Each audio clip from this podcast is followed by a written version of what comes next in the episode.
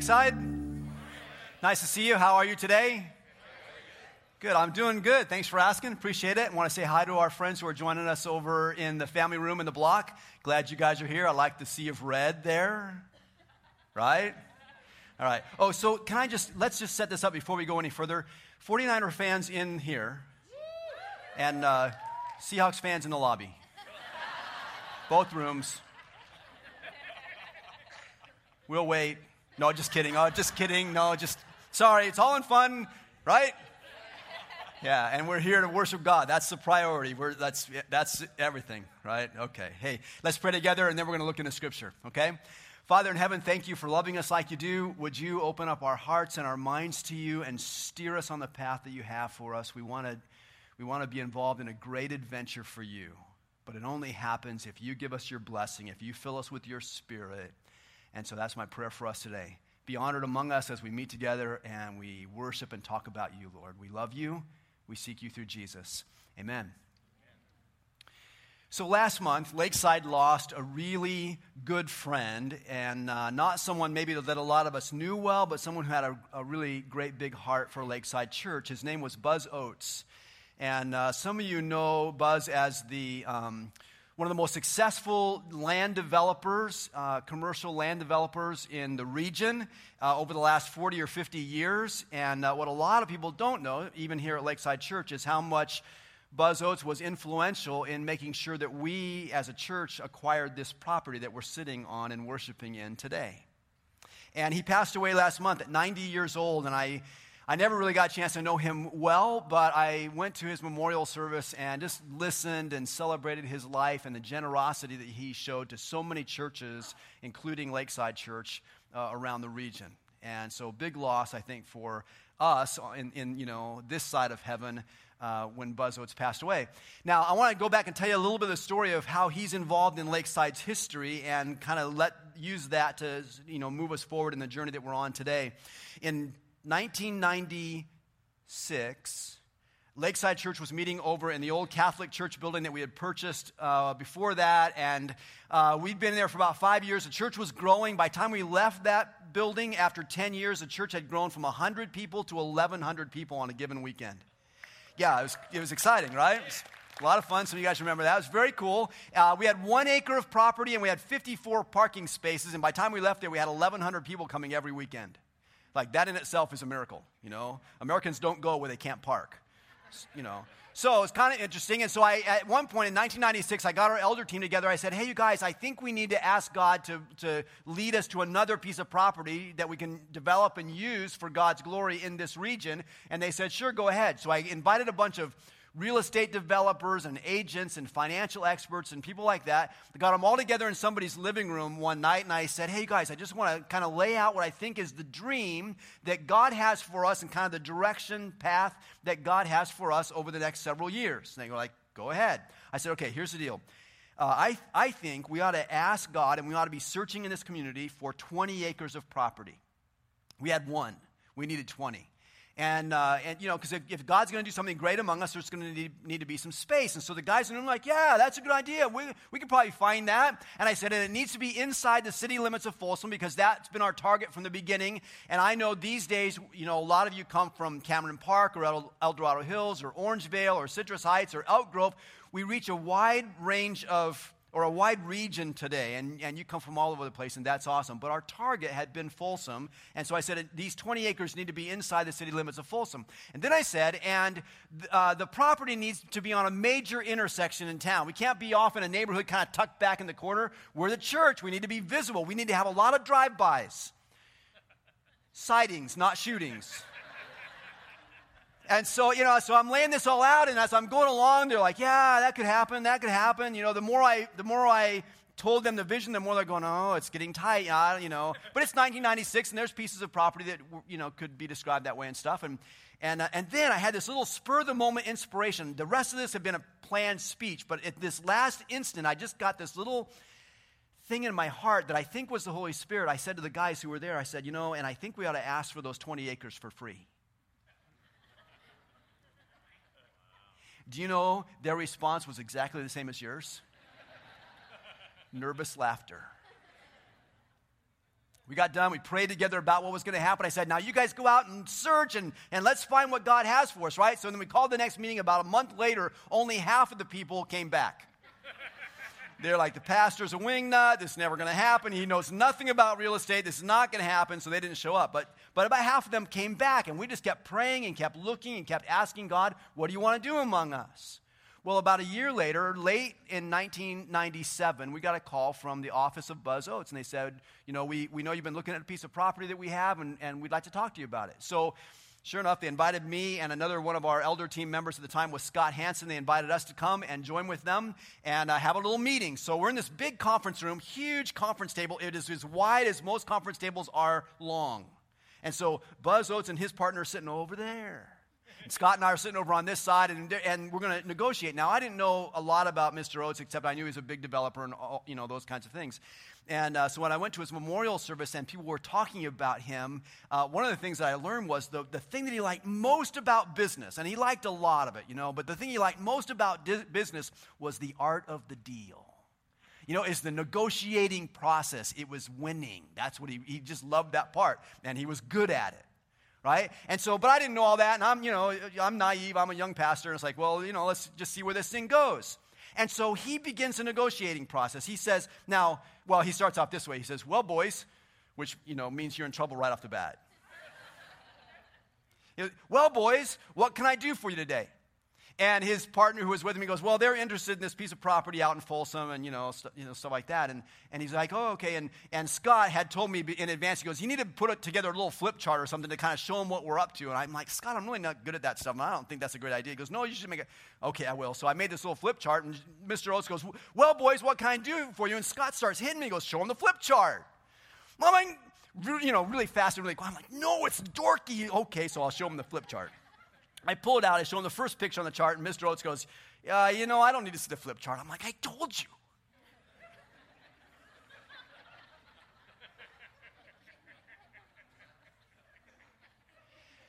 Mr. Oates says, I don't need to see the flip chart. I, I know who you guys are, and I know what you're doing out there in Folsom like, oh, that's amazing. Now, I've been praying for this whole process. For a year, I've been praying for this vision that I cast for the group that were, that were at, in, in, that living room that night. And I, you know, I've been praying. It's like, Lord, I know the property's been appraised at $7 million. We're a church. We don't have anything close to that kind of money. That's never going to be able to happen. I'd heard rumors that they might sell us the back part of the property and, and then sell the front part, which is more valuable. And I said, God, you know, we're your church and we want to be visible all the way down to the intersection. So that's really going to matter. And I've been praying all these kinds of prayers, right? And so the negotiations begin with Buzz Oates, the master negotiator. He starts the negotiating process at $7 million. He goes, So the property has been appraised at $7 million. And I fired up a prayer to God. I said, God, you remember, we're a church. We don't have $7 million. And the very next thing Buzz Oates said was, Yeah, you guys are a church. You probably don't have $7 million, do you? I am not making this up nor embellishing just so you know so you, you know we're square okay? So he so now this master negotiator he starts negotiating with himself he takes himself from $7 million down to five. He gets past five. He goes, Yeah, that's not going to work. He gets down to three and a half million. He goes, You know, if, if we could cut that property in half, we can give you the back half and we can sell the front. We've already got people interested in the front. We can just sell that to them we'll make, you know, we'll make a profit. It'll, everyone will be good. And I fired up a prayer to God. I said, God, we've been talking about this. We're the church. We want to be, we want all the way to the front. We want total visibility. The very next thing Buzz Oates said was, Yeah, but you guys are a church. You're going to want the whole thing, aren't you? And so then he picked up the negotiating process again with himself. He negotiates, so he gets from seven to five to three and a half, finally gets to $1.1 million. He tells us this. He says, Now we've got five investors who are partners in this property, and if I can get them all to sign off, we've got $1.1 million invested in this property. We're going to have to cover that, or we can't make the deal. If I can get them to sign off, would you guys, would the church be able to buy it without even looking at each other or talking to each other? Scott and I said, Yes, which is odd because we didn't have $1.1 million. I think we had about $1,000. we said yes. So he said, okay. I'll talk to my partners and we'll see if we can arrange this. If we can make it happen by the end of December, this is now mid November. He says, if we can make it happen by the end of December, it'll work. But if it goes into January and the next year, that's not going to work for us. I'm like, okay. And then he said, don't call us, we'll call you. And they took us out, out of the room. Thanksgiving came and went. The women's Christmas celebration came and went. Middle of December came and went. Finally, about two days before Christmas, they called from his office and they said, "We've got it all worked out. Can, we need you guys to sign the papers and make this, you know, make this happen." I'm like, "No, no, no. We have rules. We have constitution and bylaws and practices we're supposed to do, and like we have to have two weeks' notice. And sure, we can do that." We've skipped all of our rules. So all of you who are like rule keepers among us, you're going to hate this. I know. We broke all of our rules. We called every church member on the phone. We said, We're going to have a meeting on Monday night, December 29th. Be there. We're talking about the property. So we filled up the auditorium that night. We had this meeting. We voted should we buy this property or not? We had a unanimous vote to purchase the property. That's a miracle. I mean, churches never vote unanimously on anything. There's always some crank. I mean, there's always. sorry.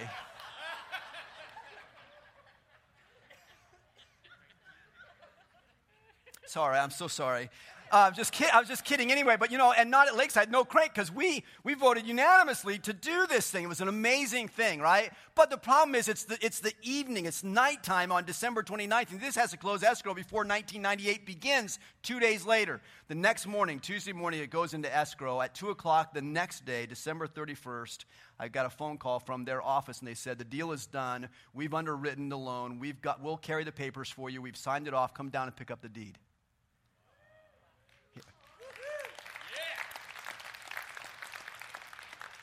Which is really exciting until you do the math and then you realize, I mean, it gets better when you do the math because then you realize this property is not 20 acres. This property is 28 and a half acres.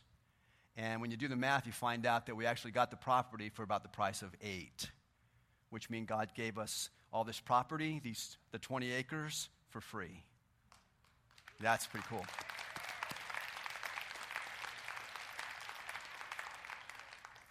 And sometimes you set out on a great adventure for God, and it's fantastic. Now, before we go any farther, I want you to meet someone who's been with us at Lakeside for a long part of that fantastic journey. And so I want you to welcome up to the front uh, Dory Keast, please. Dory?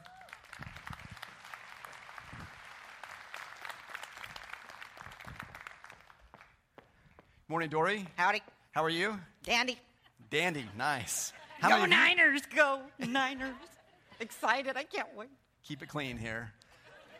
Keep it simple. I, I shook the hand of a Seattle fan. I'm i so- have God in my heart.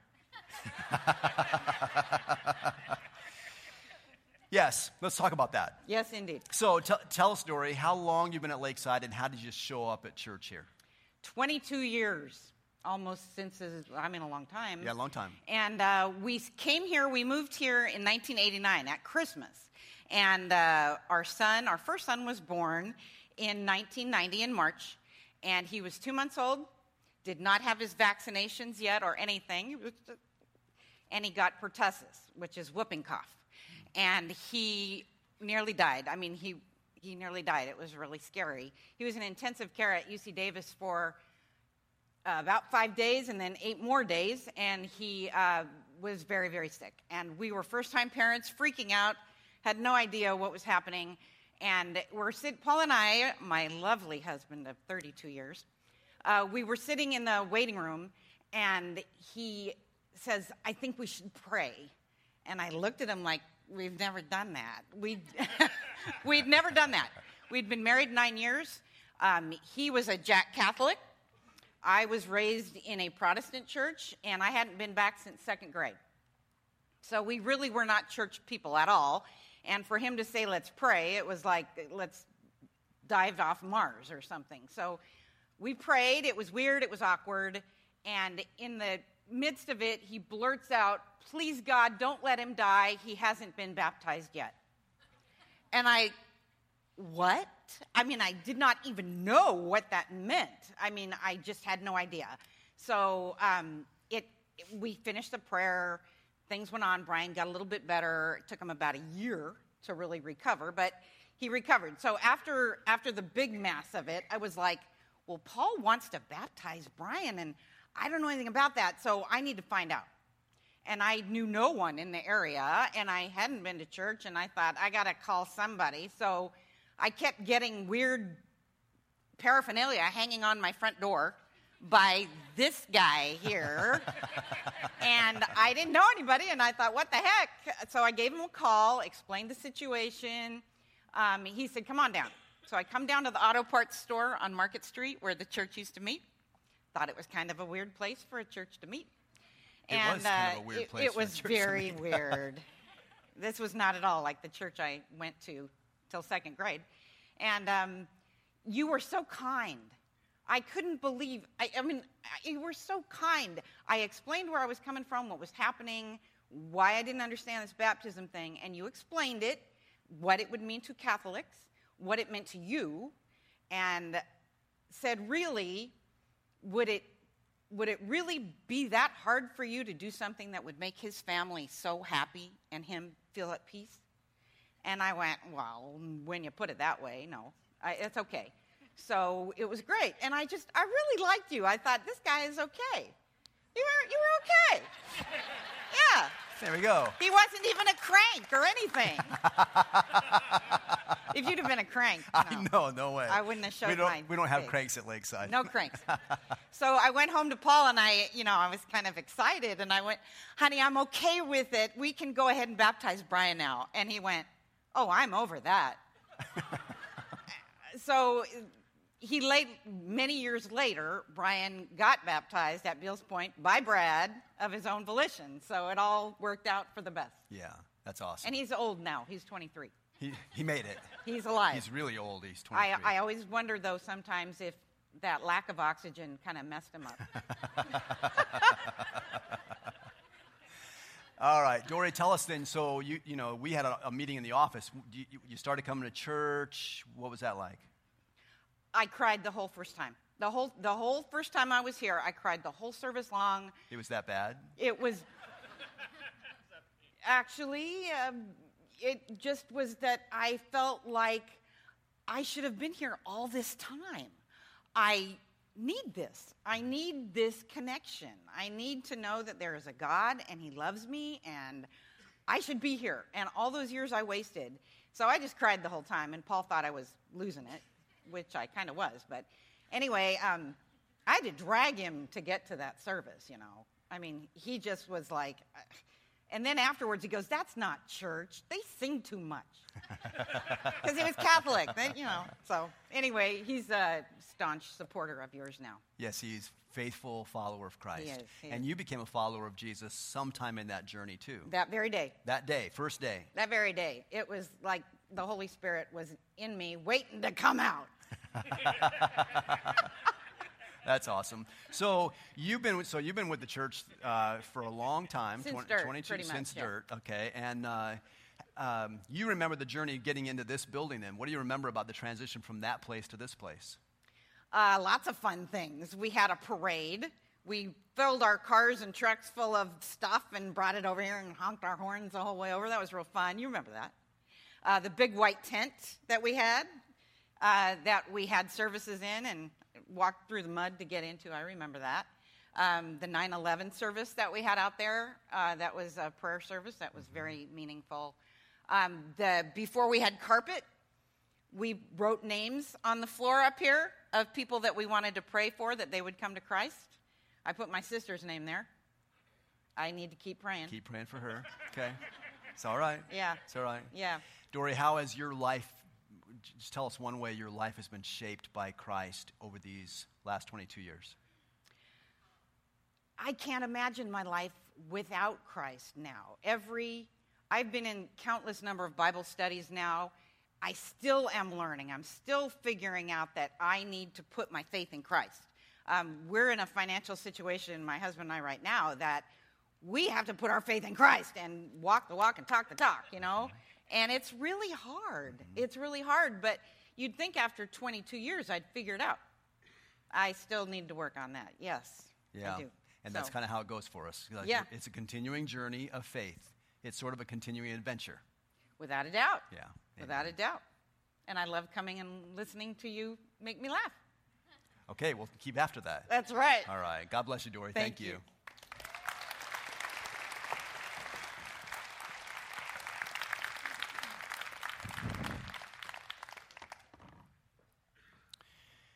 So sometimes you set out on a great adventure for God, and it's fantastic. And sometimes you set out on a great adventure for God, and then you find out that God has other plans. I want you to hear a story from the Old Testament today that's a story like that. It's a story of a great adventure, but it's also a story of, of a man who found out God had other plans for him. The story is found in 1 Chronicles chapter 17, if you want to follow along with this. The story is about a man named King David. He was the second king of the nation of Israel, and he was a man described as uh, a follower of God's own heart. He was a man after God's own heart. And let me just uh, walk you through a little bit of his story. 1 Chronicles 17, verse 1 says this After David was settled in his palace, he said to Nathan the prophet, Here I am living in a house of cedar while the ark of the covenant of the Lord is under a tent. So here's David. He's now conquered the nations around him and he's got his own kingdom. He's got his palace built. It's all wonderful. And he looks around and he goes, Hey, the ark of God, which kind of represented the presence of God in Israel, the ark of God is still in a tent. I need to make a house for, for God. And he says to his friend Nathan the prophet, He goes, Hey, Nate, I'm going to make a house for God. Verse 2. Nathan replied to David, Whatever you have in mind, do it, for God is with you. I love guys like Nathan. Whatever you have in mind, do it because God is with you. That's just a cool thing. Now, Nathan is not a yes man. There's people in the world that are sort of yes men or yes women, and that's not all that helpful. That really doesn't push the ball down the field very well which is probably a distracting metaphor for you at, on this particular day. Uh, it's not all that helpful to have yes men around you, but he was not that. Nathan was the prophet. When David had that little fling with Bathsheba, Nathan the prophet was the one who came along and said, That's wrong, king. May you live forever. But that's wrong. And he was very straight up with Nathan was very straight up with King David. He said, You, you can't be committing adultery. You can't do this. That's just wrong. And so he's not a yes man, but he says to David, Whatever you have in your heart, whatever you have in your mind, do it because God is with you. Verse 3. But that night the word of God came to Nathan, saying, Go and tell my servant David, this is what the Lord says You are not the one to build me a house to dwell in. David's setting off on this great adventure for God. It's going to be fantastic, but he finds out God has other plans. You are not the one to build a house for me to dwell in. How disappointing was that for David? How crestfallen must he have been when he had all these plans and the prophet of God said, Hey, go ahead, God is with you. And now he comes back and God says, No, no, no, not you. You don't get to do this. It's not that David had a wrong idea. It said he was the wrong person for that idea. Verse 5 God continues to speak to David through Nathan, the prophet. He says, I have not dwelt in a house from the day I brought Israel up out of Egypt to this day. I've moved from one tent site to another, from one dwelling place to another. Wherever I've moved with all the Israelites, did I ever say to any of their leaders, whom I commanded to shepherd my people, Why have you not built me a house of cedar? If you skip down uh, to verse 10, about halfway through verse 10, it says, I declare to you that the Lord will build a house for you. When your days are over and you go to be with your ancestors, I will raise up your offspring to succeed you, one of your sons, and, he, and I will establish his kingdom. He is the one who will build a house for me.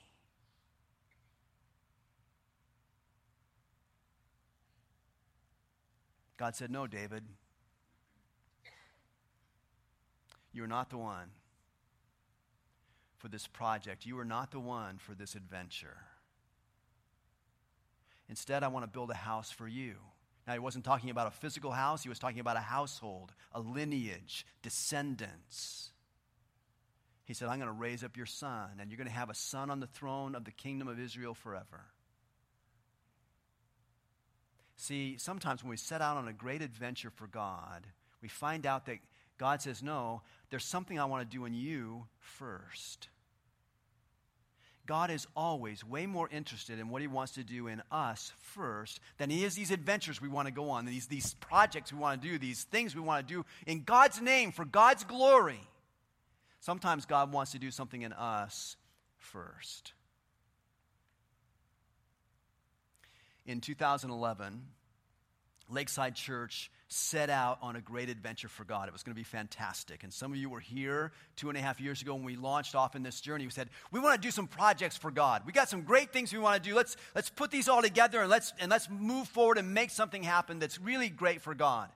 One of the things uh, was we wanted to, uh, we had some debt on this building and that building, the block that we built. It's like, well, let's pay off some of that. You go, that's not a very great adventure. Paying off debt. It's like, yeah, it is if you get that paid off and you have some freedom beyond that. Some of you know what that's like. We said, you know, we had a, we had a, uh, let's, let's build a, like a development program for young leaders. We ought to staff the next generation of the church. We ought to train up the next generation of leaders in the church. Let's do that. Let's, let's take that adventure on. We said, you know what? Every time we do a capital campaign here at Lakeside, we build ourselves a building. We built this, we built the block, we built other things in the past. It's always about us. There's nothing wrong with that. I sat over here as our worship time was going on. We're singing, everyone's standing up and praising God. I'm like, God, look at this. You provided this space for us, for all of us to come together and worship. That's a great thing. But what if we could say, let's build some things for others? Let's live out our playbook. Let's give ourselves to others. And so we had all this great adventure set up back in 2011. When David had this great adventure that he was laying out before God, he said, I want to build God a house. God said to David, Not you. And God said to Lakeside Church, when we had all this adventure laid out, God said to Lakeside, Not now.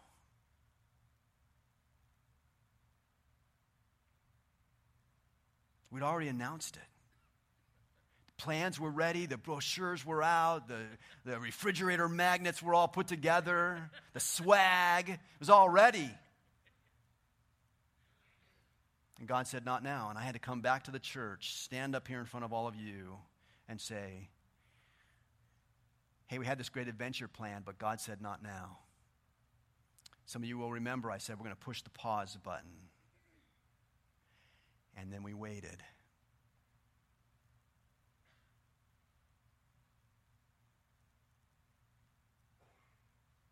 Waiting is so hard. You wait for God. Do you ever have to wait for God? Waiting is so hard. But God says, sometimes I have something that I want to do in you first. And so we've taken the last two and a half years and we've said, God, we need to look at our heart. We need to look at ourselves. We need to say, what do you want to do in us first? We address some dysfunction in our church. We address some dysfunction in our staff, some disease among us as a church. We address those things.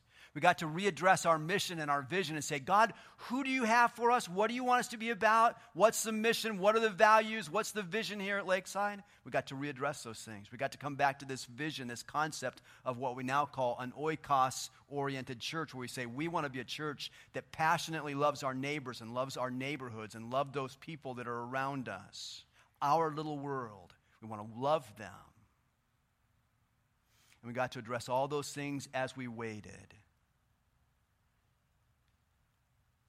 Eventually, in the nation of Israel, David's son, Solomon, got to build a temple for God.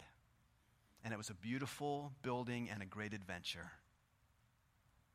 And I believe by the things that God is doing among us today, I believe that God is saying to us at Lakeside, now's the time. I told you to wait. You waited. Now's the time. So today, we're launching a new initiative. It's called Next 10, and I want to introduce this to you for the next couple of minutes and invite you on a journey with us. I believe it's going to be a great adventure. I believe it's going to be fantastic, and I believe we waited for God to get to this point. So let me have our guest services team come forward, if you will. They've got a brochure for you. So in this room, why don't you guys come forward? In the block, why don't you, let's have the um, guest services team come forward, and let's I'm going to pass these things out. Now, this is really risky because I know that some of you are not multitaskers. So instead of listening to me for the next five minutes, you're going to read the brochure. Am I right? Yeah, be honest. You don't have to be cranky, but be honest. Okay, no. So if you're a multitasker, you can read the brochure, you can listen to me. If you can't do both, close the book, listen to me. Or if you can't do that, then tune me out and read the book. Yeah, that's fine. It says it in there. But let me kind of just tell you what we're up to and what we think God is calling us to do and be about in the next few weeks and few years. We believe Next 10 is designed to be a faith raising project for our church to be involved in together. It's about raising our faith, it's about unleashing generosity to change our world. See, I believe that one of the most transformational activities or characteristics of a follower of Christ, or really of any individual in the world, is generosity. Generosity is life changing. Generosity is transformational. If our mission is to transform as many people as possible into passionate and productive followers of Jesus, then generosity is one tool to get us there. So, over the next three years, we're going to practice unleashing generosity to change our world. That's what we're about. Because every time generosity happens, at least two lives change. The person who gives generously, their life is changed. The person who receives of that abundance, their life is changed. It's life changing, it's transformational. That's what we're about. So we've got these projects that we want to bring back and say, okay, God, this is, this is what you've led us to. This is what we want to do. And so let me just walk these through with you. They're the same projects we wanted to do two and a half years ago, but God has said, now's the time. So, one of those is we need to reduce some debt. We call this ministry freedom because every dollar we're not spending on that debt, we're released, we're releasing that for ministry purposes among us, in our church, through our church, out to the community, and out to the world. And I know some of you are like, yeah, but I've got debt too. How do I get involved in this? I got my own debts. Like, I know we're going to walk that through as we take the next few weeks together. We'll walk that through. Most of us are in that kind of a situation. Well, what does God want for us? We'll talk about that. But we're to, we've got a debt on this building, we've got a debt on that building. We're to pay, what the goal is, we're to pay that one off in the next three years. And when we do that, that's to create more ministry freedom for us, and it'll be beautiful. Secondly, we want to start building some things for others. Not to say we're never going to build for Lakeside again, not to say that we don't still have a dream for that corner, which is our property, but right now, not. Right now, we want to build something for others, and so we're partnering with Folsom's Hope over at Theodore Judah School. We're partnering with Mary Beth Sexton in Malawi and the Christian school that she's using to reach children in Malawi. We're partnering with World Vision in Ethiopia to provide water projects for others. I remember when we first laid this thing out, I thought, you know, all this is pretty good except for the water project. Nobody in Folsom is going to understand the need for water. Timing is everything. God is never late. And so we're going to be- develop a water project for them in Ethiopia in this region called Abaya that we're already invested in the lives of many children there. And then the third initiative, we want to train up leaders. What would happen if your ninth grade son or daughter came to you and said, I, I, have been thinking that God maybe wants me to become a pastor, or maybe God wants me to become a missionary? What would you do with them? Where would you take them? How would you train them up? And why wouldn't we as a church who have resources, why wouldn't we take some of those resources and set those aside and say, these are going to be designed specifically to train up young people to go in the ministry? The church of Jesus Christ is always only one generation away from extinction. Now, I don't believe the church of Christ will ever die out. There's no way because it's Jesus' bride, it's Jesus' church. But it is always in need of more leaders for the next generation. What if we were the ones to raise those leaders up? And we're going to seek to do that in this Next 10 process. Here's how it's going to roll out. Over the next six weeks, we're going to have a series of talks and conversations and devotionals and things to walk through this process to say, what is it about and what does God want for us and how do I fit in? Six weeks over the next three years, we're going to contribute together, and we all have different ways to contribute, different amounts we can do with that. Some of us have a lot, some of us have a little, some of us don't have anything. We're going to talk about how do we invest that over the next three years to bless people over the next 10 years and beyond. Because we believe God wants to do something great through us to change a generation for Christ's sake. And so I want you to be involved in this. I'm going to, I want to ask every one of us to be involved in this. Here's three ways I want you to be involved. Number one, I want you to be involved in prayer. I believe prayer is a tool that God uses to transform us. Prayer is a tool that God uses to transform me. And so I need to be a prayer. We need to be prayers. And so next Sunday evening in the block, we're going to have a sacred assembly. It's going to be 6 o'clock next Sunday evening. The NFL has already agreed to push the Super Bowl back one extra week so that they're not going to be in competition with our sacred assembly.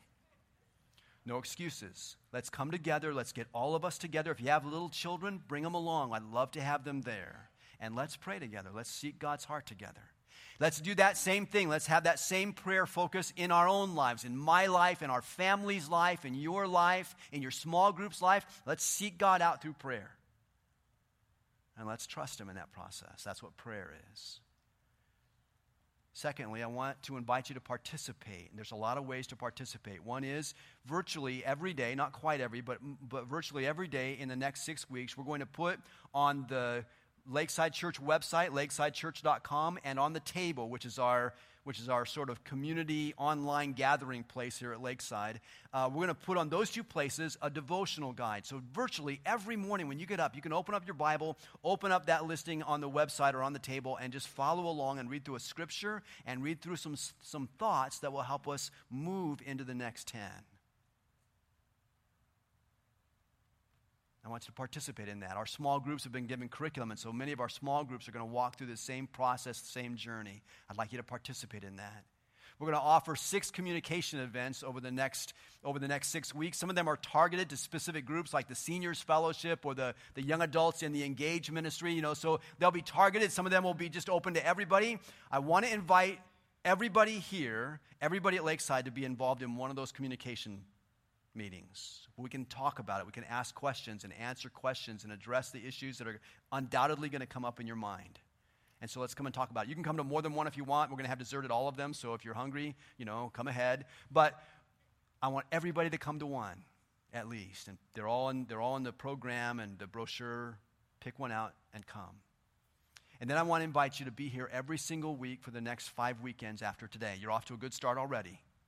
I want you to come five weeks in a row. I don't want you to miss because we're going to talk about something different and something significant every weekend as we go along.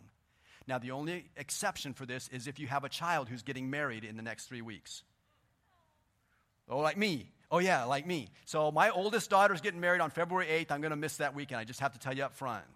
Priorities, people.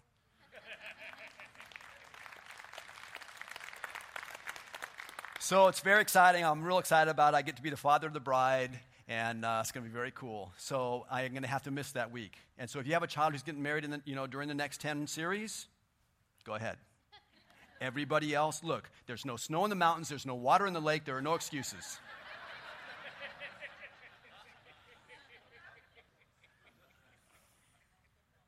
and no football after, yeah, right? So, all right, so let's see. Part oh, and then I want to invite you yourself, I want to invite you and your household to unleash generosity. Here's where it gets touchy and you get nervous and things like that. But I want to invite you at the end of this run, and we're going to, on the last weekend of February, we're going to make an invitation to all of us to make the largest generosity commitment we've ever made to Lakeside Church. Don and I are already praying about it, saying, God, what do you want to do through us? He's already, you know, scaring me with what I think He's asking us. And we're like stepping up and going, we're going to give the largest generosity commitment we've ever made to Lakeside Church. And I want to invite every one of us to do the same.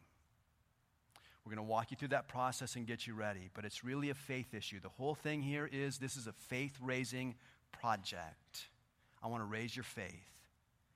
And sometimes our financial resources are the best way God has given us to raise our faith. I mean, think about it. What would you attempt for God? What would you do for God if the only obstacle were faith? And what would God do through a group of people who trusted Him enough to act on that? It might be fantastic. Lord, I pray for us today for this.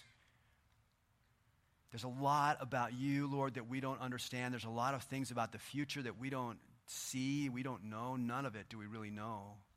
But Lord, I believe you are in us. I believe you're leading us. And I believe you want to do great things through your church. Not simply Lakeside, but your church. But Lord, we are one franchise of your church, and we want to live out our faith in you. And we want to be people that make a difference in this world and in this community, in this region, and in our young people. So I ask for your blessing. I ask for your grace to lead us in the path that you have for us. Our commitment to you is to follow you by faith through Jesus Christ our Savior. Amen.